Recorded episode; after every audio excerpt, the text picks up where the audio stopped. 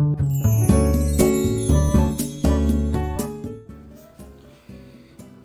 い、おはようございます。愛知県岡崎市のオーラムという一人サロンで美容師をしてます。カナダと申します。このチャンネルでは一人サロンオーナー様のお役に立てそうな情報や大人女性の美容のこと髪のことなどを毎朝7時に配信しています、えー、今日はですね白髪が、え、出始めた時にやらない方がいいことというお話をしようと思いますあの白髪が出始めてくるあの年齢っていうのはもちろん個人差があるんですけど早い人でそうで30代前半とか、まあ、もちろん20代で出る人もいるんですけど多くの人で30代前半とか、まあ、あの40代ぐらいになるとかなりの割合で白髪が出始めてくるっていう人は多いと思うんですよね。でその白髪が生え始めた時、まあ、要はないない状態から白髪が少しずつポツポツと出始めた時って、まあ、おそらく一番気になるんですよ。でこの時期に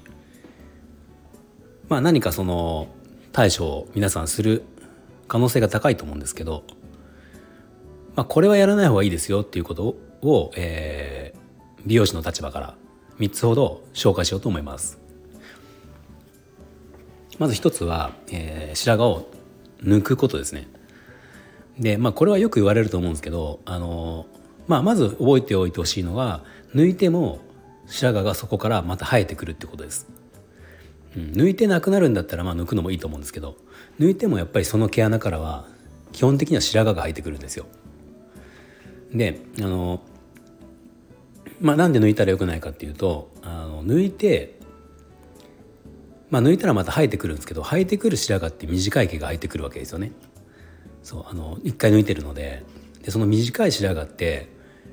結構意外と目立つんですね。まあ、仮にその白髪染めとか、まあ、ヘアカラーで染めたとしても短い髪っていうのはその、まあ、他と馴染んでないので、まあ、染まっていても意外と目立ったりするので、まあ、それが一つとあとそのまあ単純に髪を無理やり抜くっていうこと自体が、まあ、当然髪にはあの頭皮毛穴にも良くないので、まあ、別にあの1本2本抜く分には大した問題ではないんですけどその抜き続けるっていう増えてきてまた抜いてまた出てきて抜いてっていうことを繰り返していくと、まあ、その抜くこと自体が癖になってしまうというかあの、まあ、習慣になってしまうと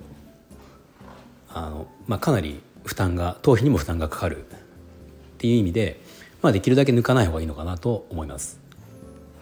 で2つ目が、えー、白髪を切ることですね。まあ、これあのさっきの抜くのと違ってハサミを使って白髪をこう見つけてそれを切るっていうまあこれも抜く抜いて目立つのと理由は一緒なんですけどまあ切った髪の毛って短いのでそこがあの意外と目立つっていうことと、さっきも言ったようにその染まる、えー、染めた時にも短い毛は目立つよっていうことです。まあ、抜くのに比べるとその頭皮に関してのダメージはないので、まあ、まだマシなのかなとは思うんですけどたださっき言ったようにこれもあの増えてきてまた切ってはやっていくと短い白髪っていうのがこうツンツンツンツン出てきて意外とこれも目立ちますよっていう理由ですね、まあ、それであまりまあ切らない方が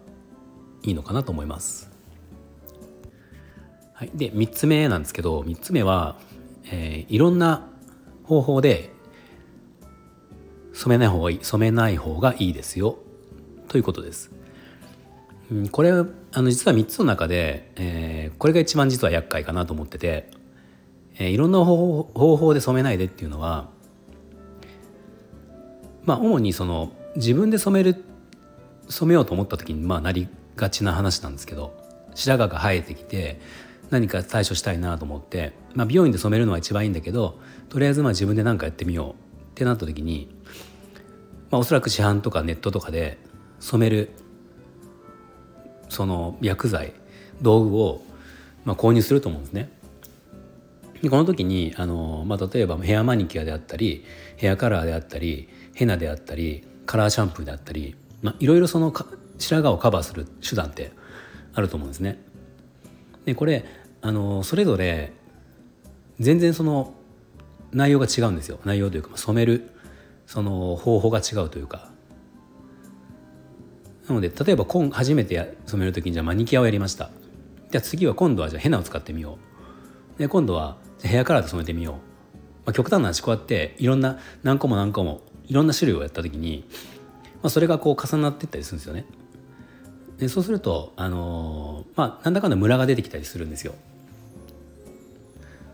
当然そのお客様というかまあその自分で染めるっていう場合は、ね、美容師がやるわけじゃないので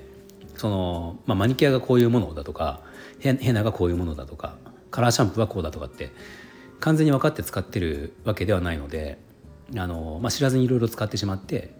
まあ、ムラになってしまう。でムラになった時にでちょっとそろそろ美容院でしっかりとあの綺麗に染めてもらおうって思って、まあ、行くじゃないですか。でもその、まあ、おそらく美容院でその履歴を見るとなんとなくあのこれ何で染めましたみたいな話になると思うんですね大体わかるのででその履歴をまあいろんなものを使いましたってなった時に意外と直しようがなかったりするんですよ。あのまあ、真っ黒とかにすれば、ね、あの均等な色にはなるんだけどそのいい感じの明るさだったりとか綺麗な色にしようと思うとその何種類もいろんなカラー剤を使った履歴っていうのは、まあ、美容院で染めてもなかなかその綺麗にはできない場合が多いしあのお店によっては施術自体を断られてしまうっていうこともあるので、まあ、あまり知識がない状態でいろんなものを使って髪を染めるっていうのは、まあ、後々その大変な目に遭う可能性がある高いので、まあ、それもやめてほしいかなと思います。でまあこれで今3つその白髪が出始めた時にやったらよくないですよってことを今3つ紹介したんですけど、まあ、じゃあどうしたらいいのっていう話ですよね。でやっぱりまあこれはまずそのまずは美容室で美容師さんに相談した方がいいと思います。あの、まあ、その白髪の量であったりとかあとまあそのお客様がじゃ仮に染めて染めたことないお客様が白髪が生えてきたってなった時にじゃあその方が、まあ、黒髪に白髪が出てきた状態で黒髪のままで白髪を隠していきたいのかとかまあ、ちょっと明るくしてもいいのかなこれを機にその色も変えてみようかなとか、まあ、髪のダメージを全く出したくないとか、まあ、いろんなその譲れない部分ってあると思うんですね。でそれによってそのじゃあその場合は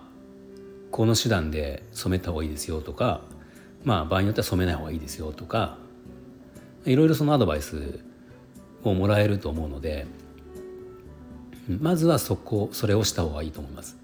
あまり自分の判断で何か始めるとそのまあ分かってる人はいいですけど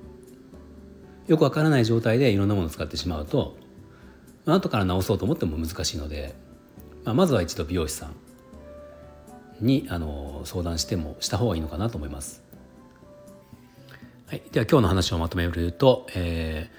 白髪が出てきた時に出始めた時にやらない方がいいといいこと。3つですね、えー、白髪を切る白髪を抜く、えー、いろんなもので、えー、いろんなもので染める、まあ、この3つはできればしない方がいいですね、うん、まずは出てきたらとりあえずは美容師さんに相談してみるっていうのが、えー、美容師の立場からはおすすめな方法です。はい、では今日の内容が少しでも役に立ったと思ったらいいねボタンを押していただけると嬉しいです。また今後も僕のお話を聞いていただ聞いていただける方は是非フォローもお願いします、えー、では今日も最後まで聞いていただいてありがとうございました。